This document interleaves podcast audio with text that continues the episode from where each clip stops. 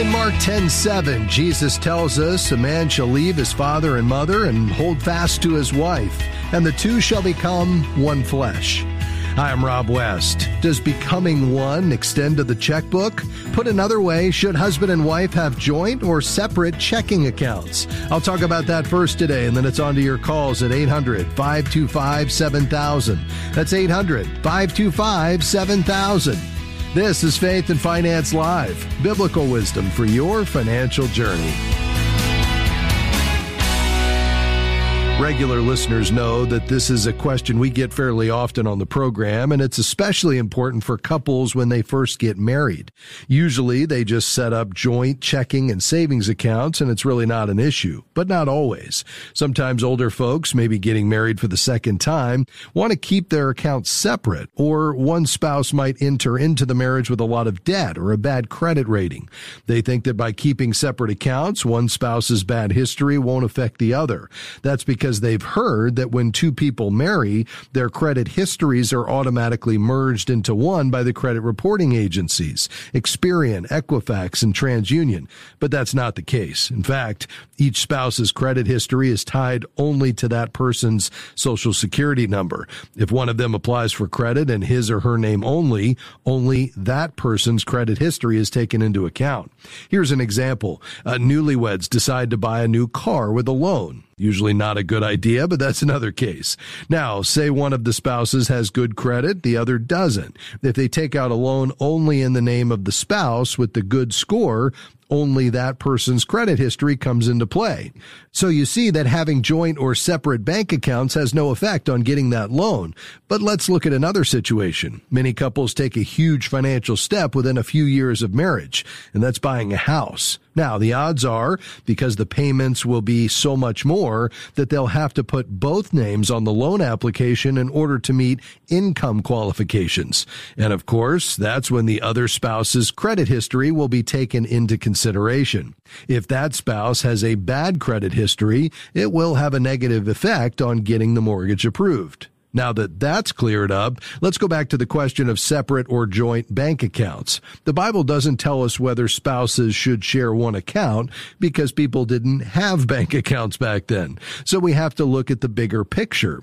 As Jesus said in Mark 10, marriage is about two people becoming one. Obviously, they both remain individuals, but marriage is a partnership that requires trust, openness, and communication. That's especially true when it comes to finances. Joint checking and savings accounts promote transparency and communication between spouses. It prevents spouses from developing a mine and yours mentality. It also promotes trust by ensuring that neither is making hidden purchases. There are some other practical considerations as well. A joint account simplifies bookkeeping and tracking your spending. A lot of couples have trouble balancing one checking account. Why double the problem with two? Having separate accounts can also create a cash flow problem. Are there enough available funds in one account to meet obligations? If not, money has to be transferred from the other account. With a single checking account, you don't have to worry about not having enough money to pay a bill or trying to track track down the other checkbook. Now, an argument that's often made for keeping separate accounts is that one spouse is only interested in, say, the grocery category in the budget and leaves everything else to the other spouse to be handled with a separate account. But that, of course, would leave the one spouse fairly clueless about the family finances if something should happen to the other not a good idea. Both spouses should have a good understanding of the overall financial picture. Frequent money conversations can ensure that happens, keeping open the lines of communication about money and making spending decisions together means one spouse won't be left in the dark. You know, God's word contains the solution to every problem married couples face, including finances. In Colossians 3, we read, Wives, submit to your husbands as is fitting in the Lord.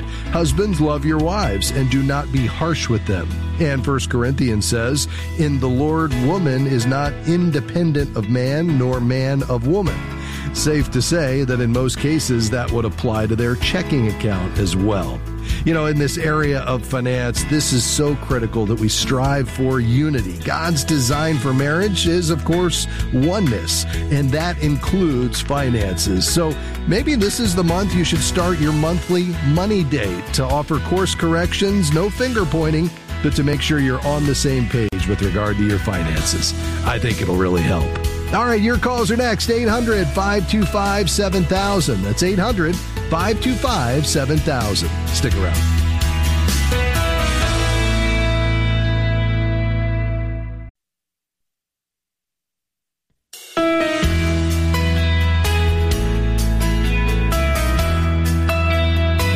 Delighted to have you with us today on Faith and Finance Live. I'm Rob West. All right, it's time to take your calls and questions today. The number to call is 800 525 7000. We want to help you be a good steward of God's resources. You know, this idea of stewardship is one that's so important uh, for the believer. Uh, my friend Ken Boa, the author and teacher, uh, talks about this idea, and he says, you know, we have uh, key areas of stewardship that we all are responsible for. We all have to tr- uh, steward time, talent, treasure, truth, and relationships. The question is, how are we found faithful in that, specifically in this area of financial stewardship, God's treasure? Well, we want to help you do that here on this program. We'd love for you to give us a call with your questions and comments today, 800 525 7000. Uh, let's head to the phones. We're going to begin in York, PA. Hi, Carl. Thanks for calling. Go ahead. Uh, yes, uh, I was calling about a. I had a 403b fund uh, that school I worked for, and I retired eight years ago, and I never did anything with the money. I just left it in that fund, but it hasn't grown any and done anything. And I was wondering, you know, could you suggest something to do with it, or an, or an advisor of some kind? I know very little about, you know, yes. investing or finances outside of the school Yes, uh, very good. So, give me a, just a little bit of a, an overview of your situation. You said you are fully retired currently. Yes. Yes. Okay, and what is your age? Seventy-four. Okay, and uh, what are you living on right now, Carl? Social Security alone, or do you have other income sources? Uh, Social Security and uh, other sources. Okay, and, and, what are the a pension? Okay. And would the combination of your pension and your Social Security cover your bills and even have a, allow you to have a little left over each month? Uh, yes. Okay, great. So really this asset would be, you know, sub surplus that you don't need right now, but perhaps you would need it down the road. Do you have any reason to believe or anything earmarked that you would need to use this money for? Or is it just for the unexpected, perhaps an increase in you know, long-term care or something like that down the road? Yeah, possibly. Mostly I was ho- hoping I could just leave it to my kids. Yeah. Okay. Very good. Yeah, that was going to be my next question. How much is in this account roughly? Yeah, it's uh, 119,000. Okay. And do you have any other retirement assets like this, or would this be the only one? Yeah, uh, I have uh, other ones besides that. Yeah. Okay. And are those invested, or what are they currently in? Yeah, they're uh, one's an annuity where I get money from it every month for forever. As long as I live. Okay. And uh, sure. Uh, and the other uh, is uh, savings. Okay, very good. And how many months worth of savings do you think you have liquid right now? Months I, I don't know, about six six years or so. Okay, great. Yeah, so you're in good shape. Well, uh, you know, I think that's the key, and, that's helpful. Thank you for giving that me that background. Is you're in a great spot here, Carl, because your your expenses are covered. You've got a guaranteed income stream that's going to last the rest of your life between the pension, uh, the Social Security, and the annuitized payments uh, coming to you each month. And then you've got plenty of reserves. It sounds like you have six years, if I heard you correctly, worth of expenses in a liquid savings or reserve account. And then on top of that, you've got this roughly 120,000 in a 403b. Uh, and you're thinking probably don't need that based on everything I know today. But if I did, it's there. I want to grow it modestly for the future. Don't want to take unnecessary risk. But at the same time, even at 74, you can still have a long time horizon for this money because, you know, if the Lord tarries and you're in good health, you might not pass this on to your heirs and for 20 years, uh, which means that we can really take a long-term perspective. Now, that doesn't mean we throw caution to, wi- to the wind and get unnecessarily aggressive, but at the same time, to outpace inflation and grow this over time, especially uh, given that you plan to pass it on, I like the idea of you having an allocation to stocks. And so what I'd probably do is roll it out to an IRA that would not be a taxable event, gets it out of the 401k where there's a limited investment universe. There's only a smaller number of investments to choose from inside the 403b. And then once it hits the IRA, you've got unlimited options. You could put it in cash type investments or as I described, you know, perhaps you uh, deploy a, a fairly conservative uh, investment allocation.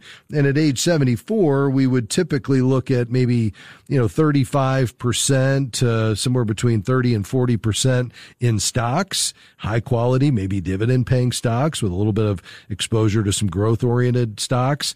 And then the balance, 60 to 70% in bonds, high quality, either government or corporate bonds that have the stable, uh, income and yield on them, especially as the Federal Reserve stops raising interest rates. We won't see the prices of those bonds fall and they'll throw off a pretty good amount of income. And the combination of that total portfolio of stocks and bonds, largely bonds, will give you a more stable return than let's say an all stock portfolio. So if the market's down 30%, you wouldn't be expected to be down. You might be down 10 or 15 but you're also going to participate in the upside. And we're not looking at a quarter or a year or even a couple of years.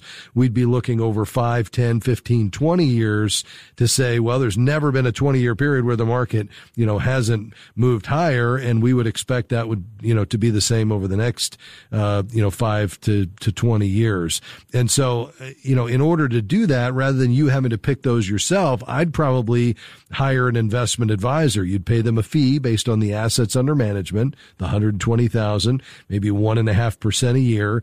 And then they would make the investment decisions, buying and selling the stocks for you. I think the key would be not to watch it too closely, like daily or even monthly, but know that you're taking a long time horizon. The market could be down more if we hit a recession, especially a deeper recession later this year, but it'll also recover well ahead of the economy and I'm fully expecting, and the economists I trust are fully expecting it to hit a new high and move higher from there. Now, we've got some longer term issues in this country we've got to address with regard to our debt and our, you know, spending and so forth, inflation and interest rates, but I think the very best way to build wealth and overcome the effects of inflation is in a properly diversified stock and bond portfolio, but where you're seeking wise counsel uh, for somebody to help you do that.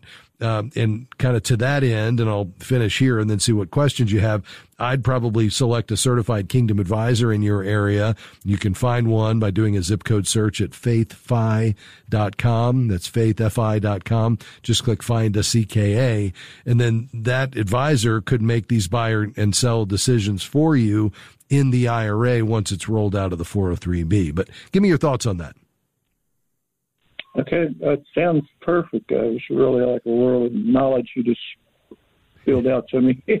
Good. well, I know uh, it was a lot, so I hope I didn't overwhelm you. But I think the next step for you, even before you'd open that IRA, would be to select that advisor.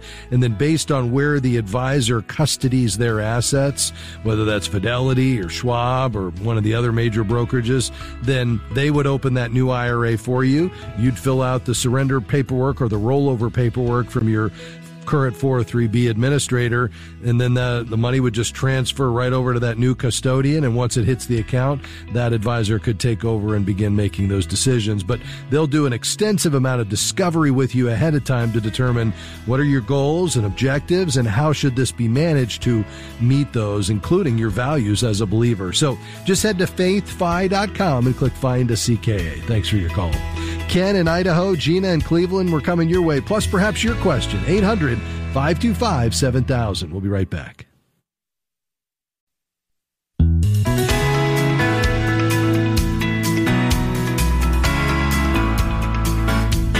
You know, we need to find our true identity in Christ, not in money. Uh, when our identity is in Christ, we understand that it's Jesus, our hope of glory, not what we do or what we have that really is our true identity. Colossians 1:27 tells us that to them God chose to make known how great among the Gentiles are the riches of the glory of this mystery, which is is which is Christ in you, the hope of glory. If you're taking the, your cues from this world and you're finding your identity and the temporal, the here and the now, I would encourage you to really think and pray deeply about what it looks like to find your true identity in Christ, because it's not about what you do or what you have. And there's no need for pride or shame or comparison.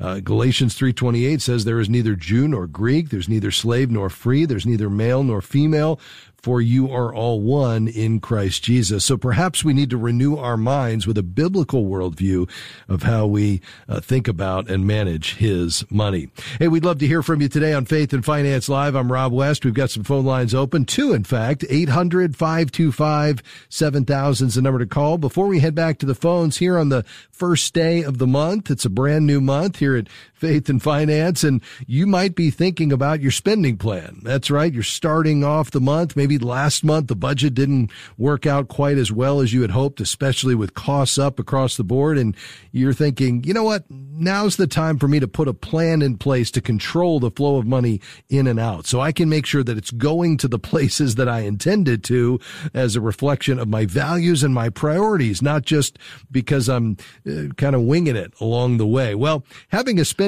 plan and a control system is really critical and the FaithFi app can help you do just that based on the tried and true envelope system. Our modern digital smartphone uh, app, FaithFi, uh, will let you set up your budget and control all of your expenses, making sure you know exactly what's in each of those digital envelopes at any point during the month so you can make course corrections as necessary. So check it out. You can learn more at faithfi.com. That's faithfi.com. Just click app and you can read all about it.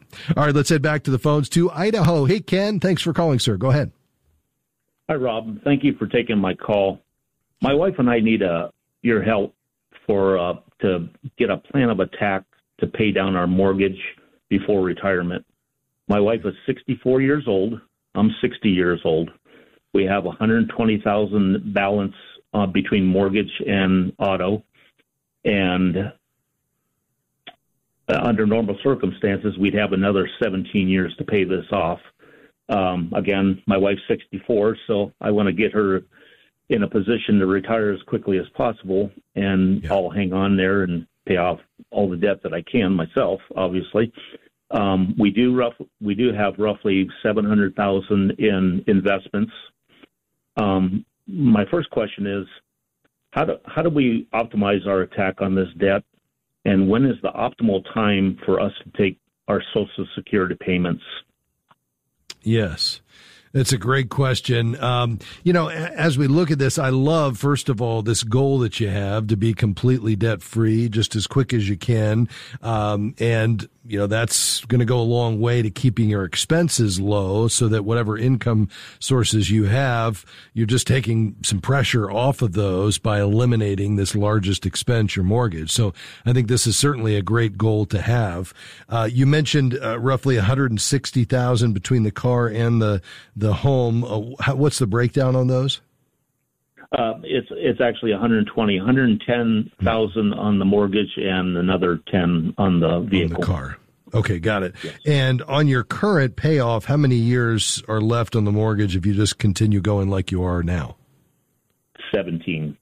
17 years. All right. And when are you planning, uh, when would you like to have this paid off? What is your target in terms of the number well, of years? Um, I, the biggest thing is as soon as possible for my wife's sake, because I know once she's out of the picture, I'll have to try to make up the difference on what we would normally be getting for a salary. So yeah, it's yeah. it's I'm just I, am not going to hold her back whatsoever, but I just want to optimize yeah. our sure. opportunities. No doubt. Uh, and how many years, just based on your current plans, and I realize that could change, is she planning to continue to work where you'd have this dual income?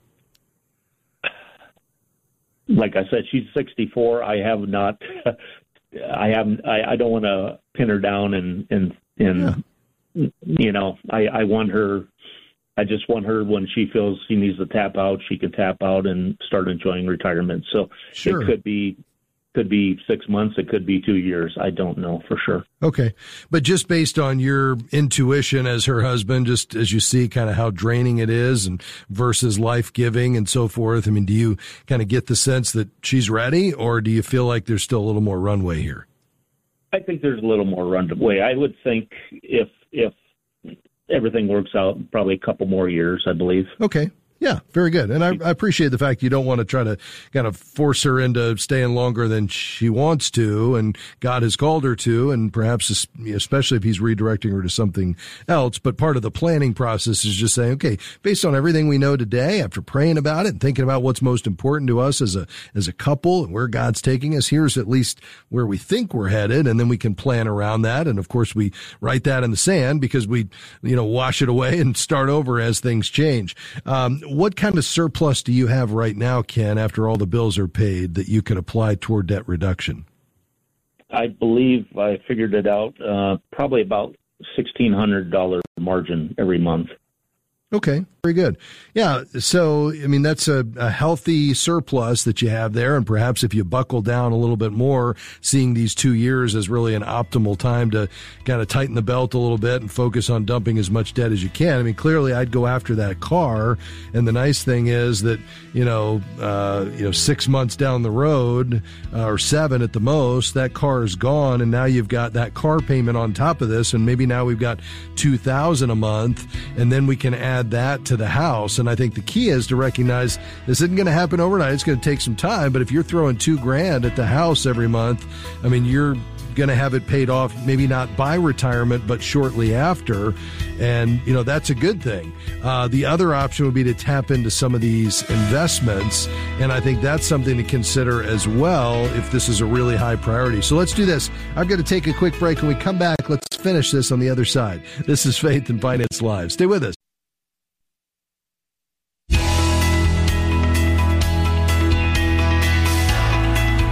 Delighted to have you with us today on Faith and Finance Live here on Moody Radio. I'm Rob West.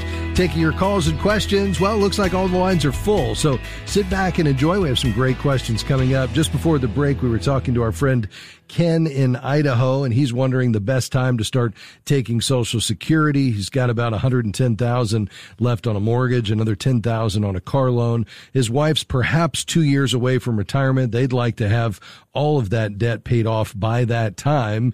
Another 700,000 in 401ks, and uh, he's also going to start taking a, a, military retirement health care, what's called TRICARE, uh, as well. Uh, you know, Ken, I, I think the key is if we could get that uh, car paid off, if you have sixteen hundred a month in surplus, uh, you know, let's say that's gone in in four months, um, and now we can add a little bit to that. I mean, I just ran some quick calculations.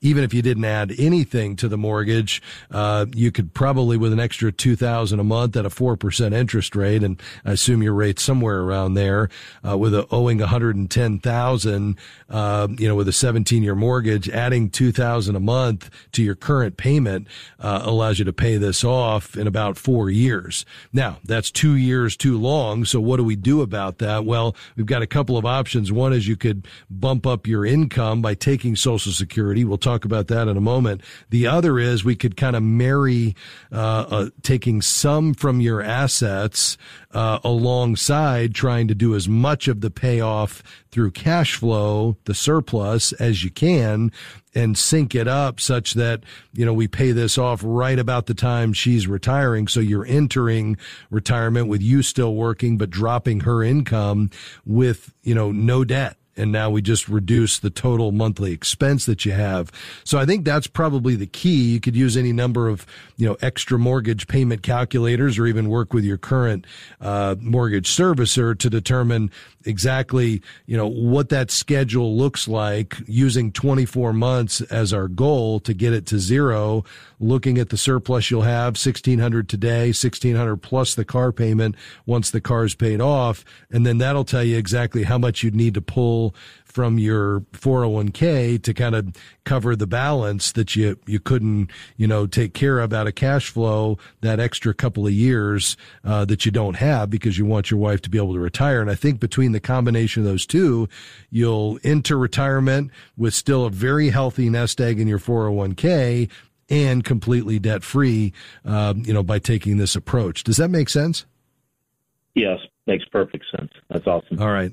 Yeah, and then I think the question is, okay, so when do we take Social Security? And obviously, we'd we'd like for you both to get to full retirement age at a minimum before you take it. So you know, she's still you know maybe two two and a half years away from that um, so that might work out well maybe you start taking that right as she's entering retirement uh, on her own work record uh, so that now as you drop her income you're adding her social security and then i'd let you know, I'd let yours continue to grow. You obviously could take it at 62. You're still a couple of years away from that, but you're going to take about a 30% haircut on what you would get if you waited until full retirement age. So I'd try to kick that can down the road as long as you can and let that continue to build by about 8% a year.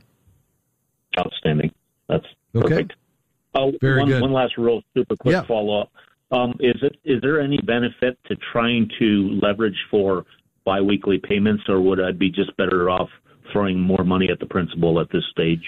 Yeah, I, I don't think there's anything to that. I mean, I like biweekly if it allows you to get it done where you wouldn't be able to otherwise. So just for the sake of our audience's benefit, the biweekly plan says I send a half a payment to my mortgage every uh, two weeks. Well, there's 26 two week periods in a year, which means I end up sending 13 full payments, uh, or one extra per year. And if that's a way to kind of, you know, if you're living paycheck to paycheck and, you know, you don't have a whole lot extra going with that every two weeks approach, if that allows you to send one extra payment a year where, you know, you typically wouldn't have an extra full payment just in the normal course of a month, then I'd say go for it. In your case, because you've got so much surplus and because you're laser focused, uh, on getting this paid off, I would just probably send one extra check or, or bump up your payment once a month with your normal payment. Make sure it's getting applied to principal. And, you know, nine times out of 10 cases it will, but I'd, I'd check on that by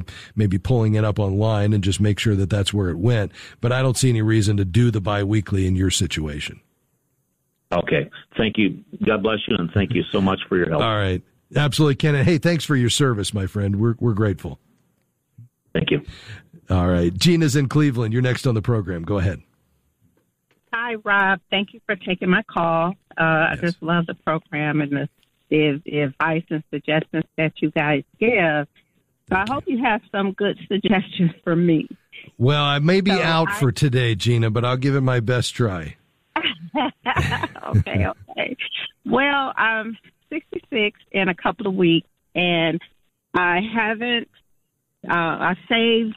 I've spent. I've saved. I've spent over the years, and so I really haven't um, been really um, good with money management and savings and all of that.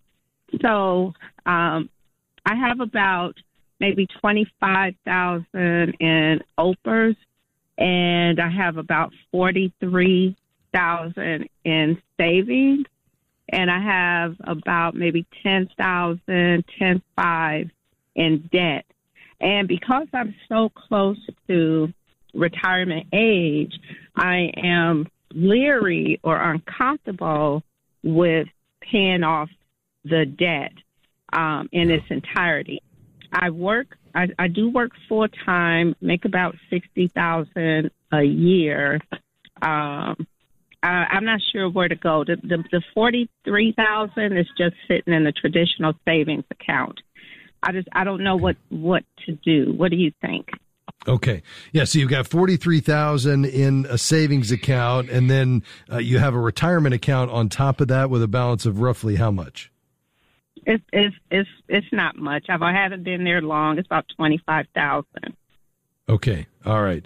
And uh, are you planning on retiring soon?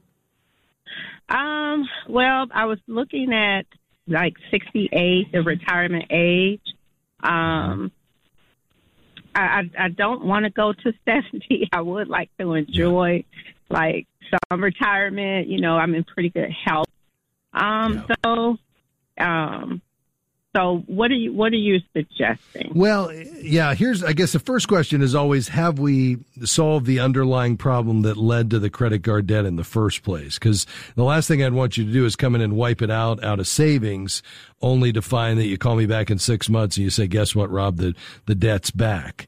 And so we've got to make sure that you're living within your means and you're no longer building credit card debt. Do you feel like that you've resolved that? Um, I think, um, I'm, I'm thinking about it so hard because I did, um, like a loan to pay off the credit card debt and then I paid the, paid the debt off and ended up bringing the debt back and now I'm paying for the loan plus the, plus yeah. the debt. Yeah. Um, Yeah. You know, so I don't want to stay in that in that boat.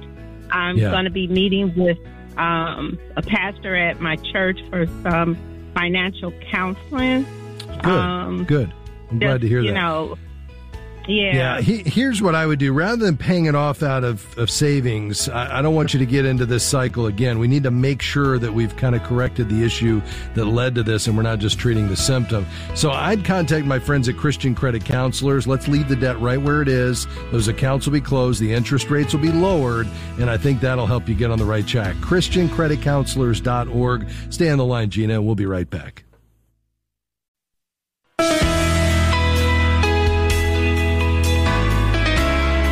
So thankful to have you with us today on Faith and Finance Live. I'm Rob West. Before the break, we were talking to Gina in Cleveland. She's got about 40,000, 43,000 in savings. She's got 10,000 in credit card debt. Uh, she's still five years or so away from retirement. She'd like to get that credit card debt paid off and she's wondering the best way to do that. She mentioned to me during the break that she was going to meet with somebody to work on some financial counseling just to try to rectify some of the uh, things that have led to this debt in the past. The question is, how do we handle the payoff of this debt? And what I was saying before the break, Gina, was that I like the idea of you not coming in and wiping it out, especially since in the past when you've done that, you've You've had the new debt when you consolidated it and then the credit card debt came back.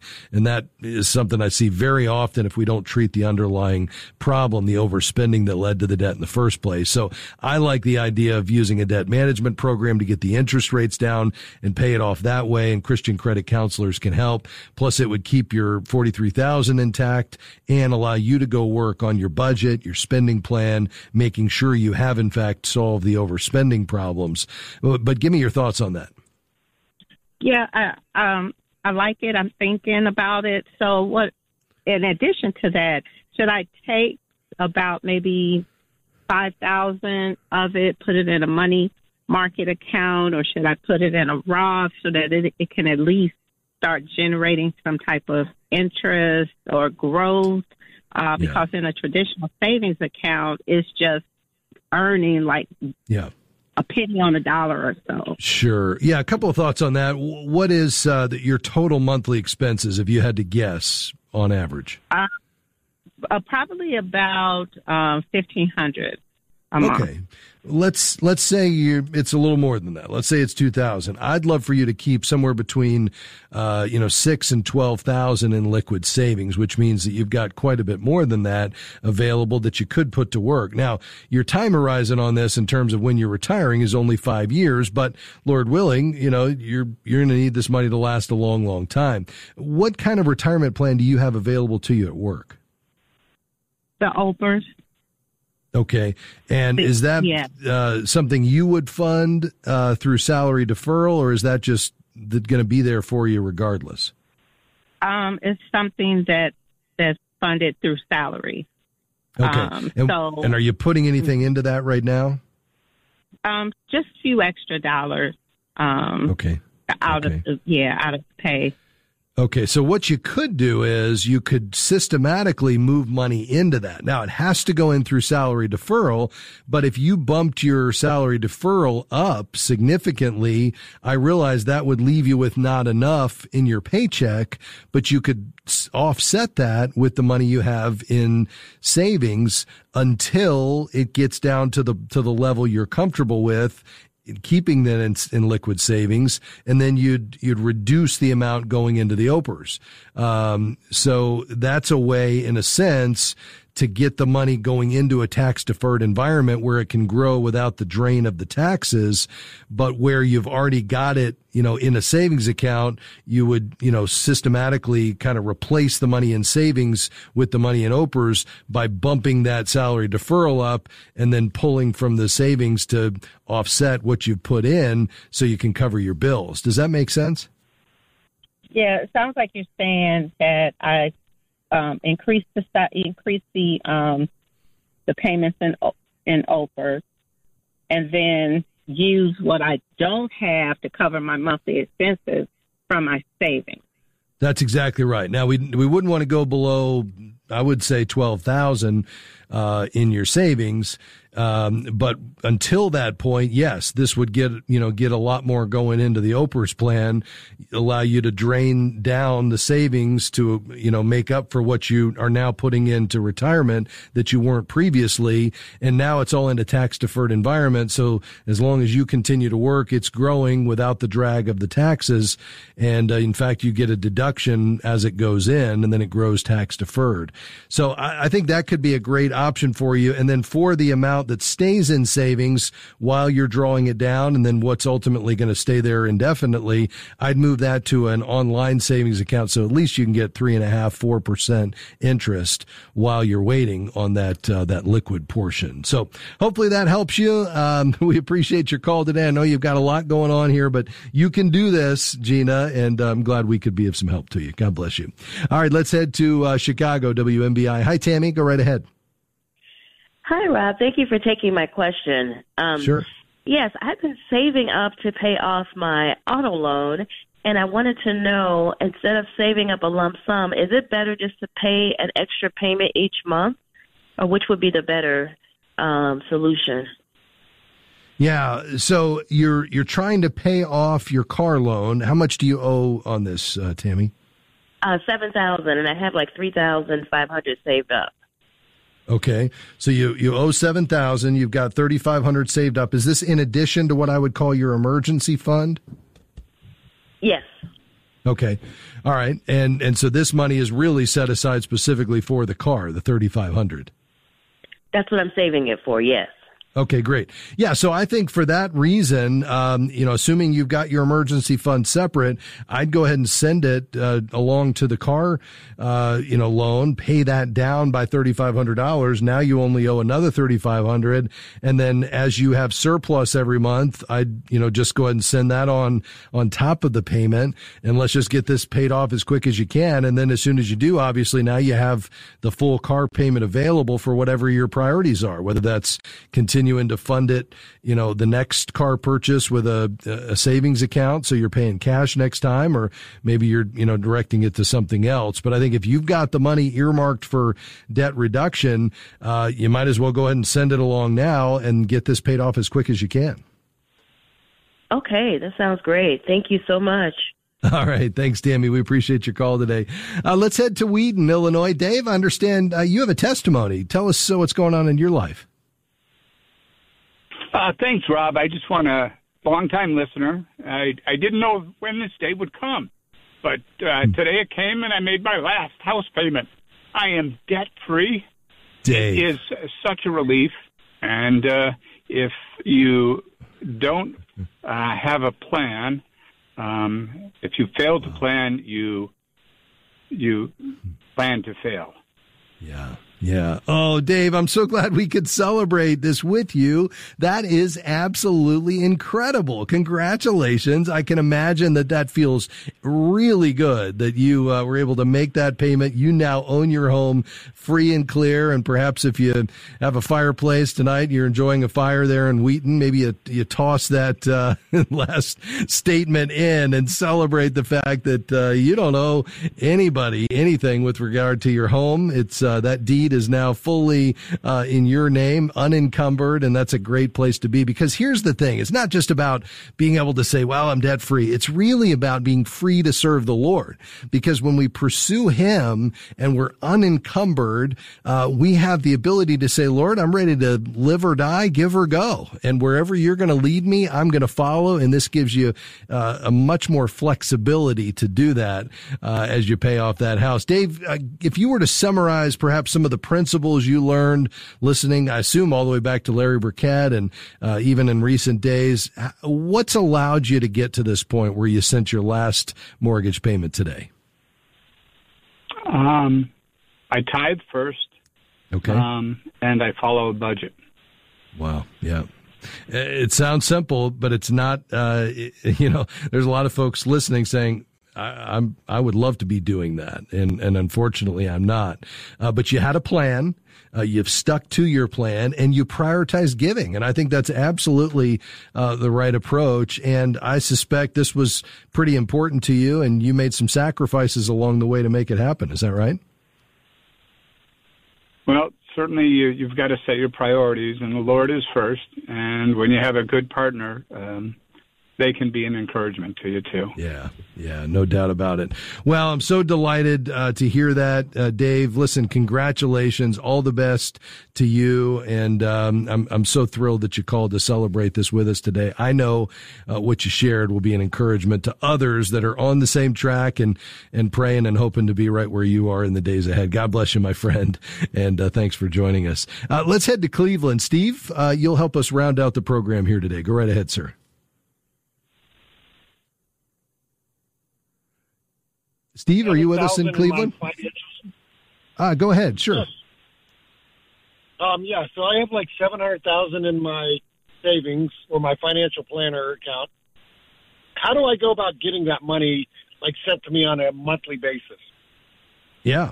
Uh, so, what type of account is this, Steve? Do you know? Is it an IRA or a taxable account? It's it's an IRA and a four hundred oh one k. Okay. All right. And so is your advisor managing both or just the IRA?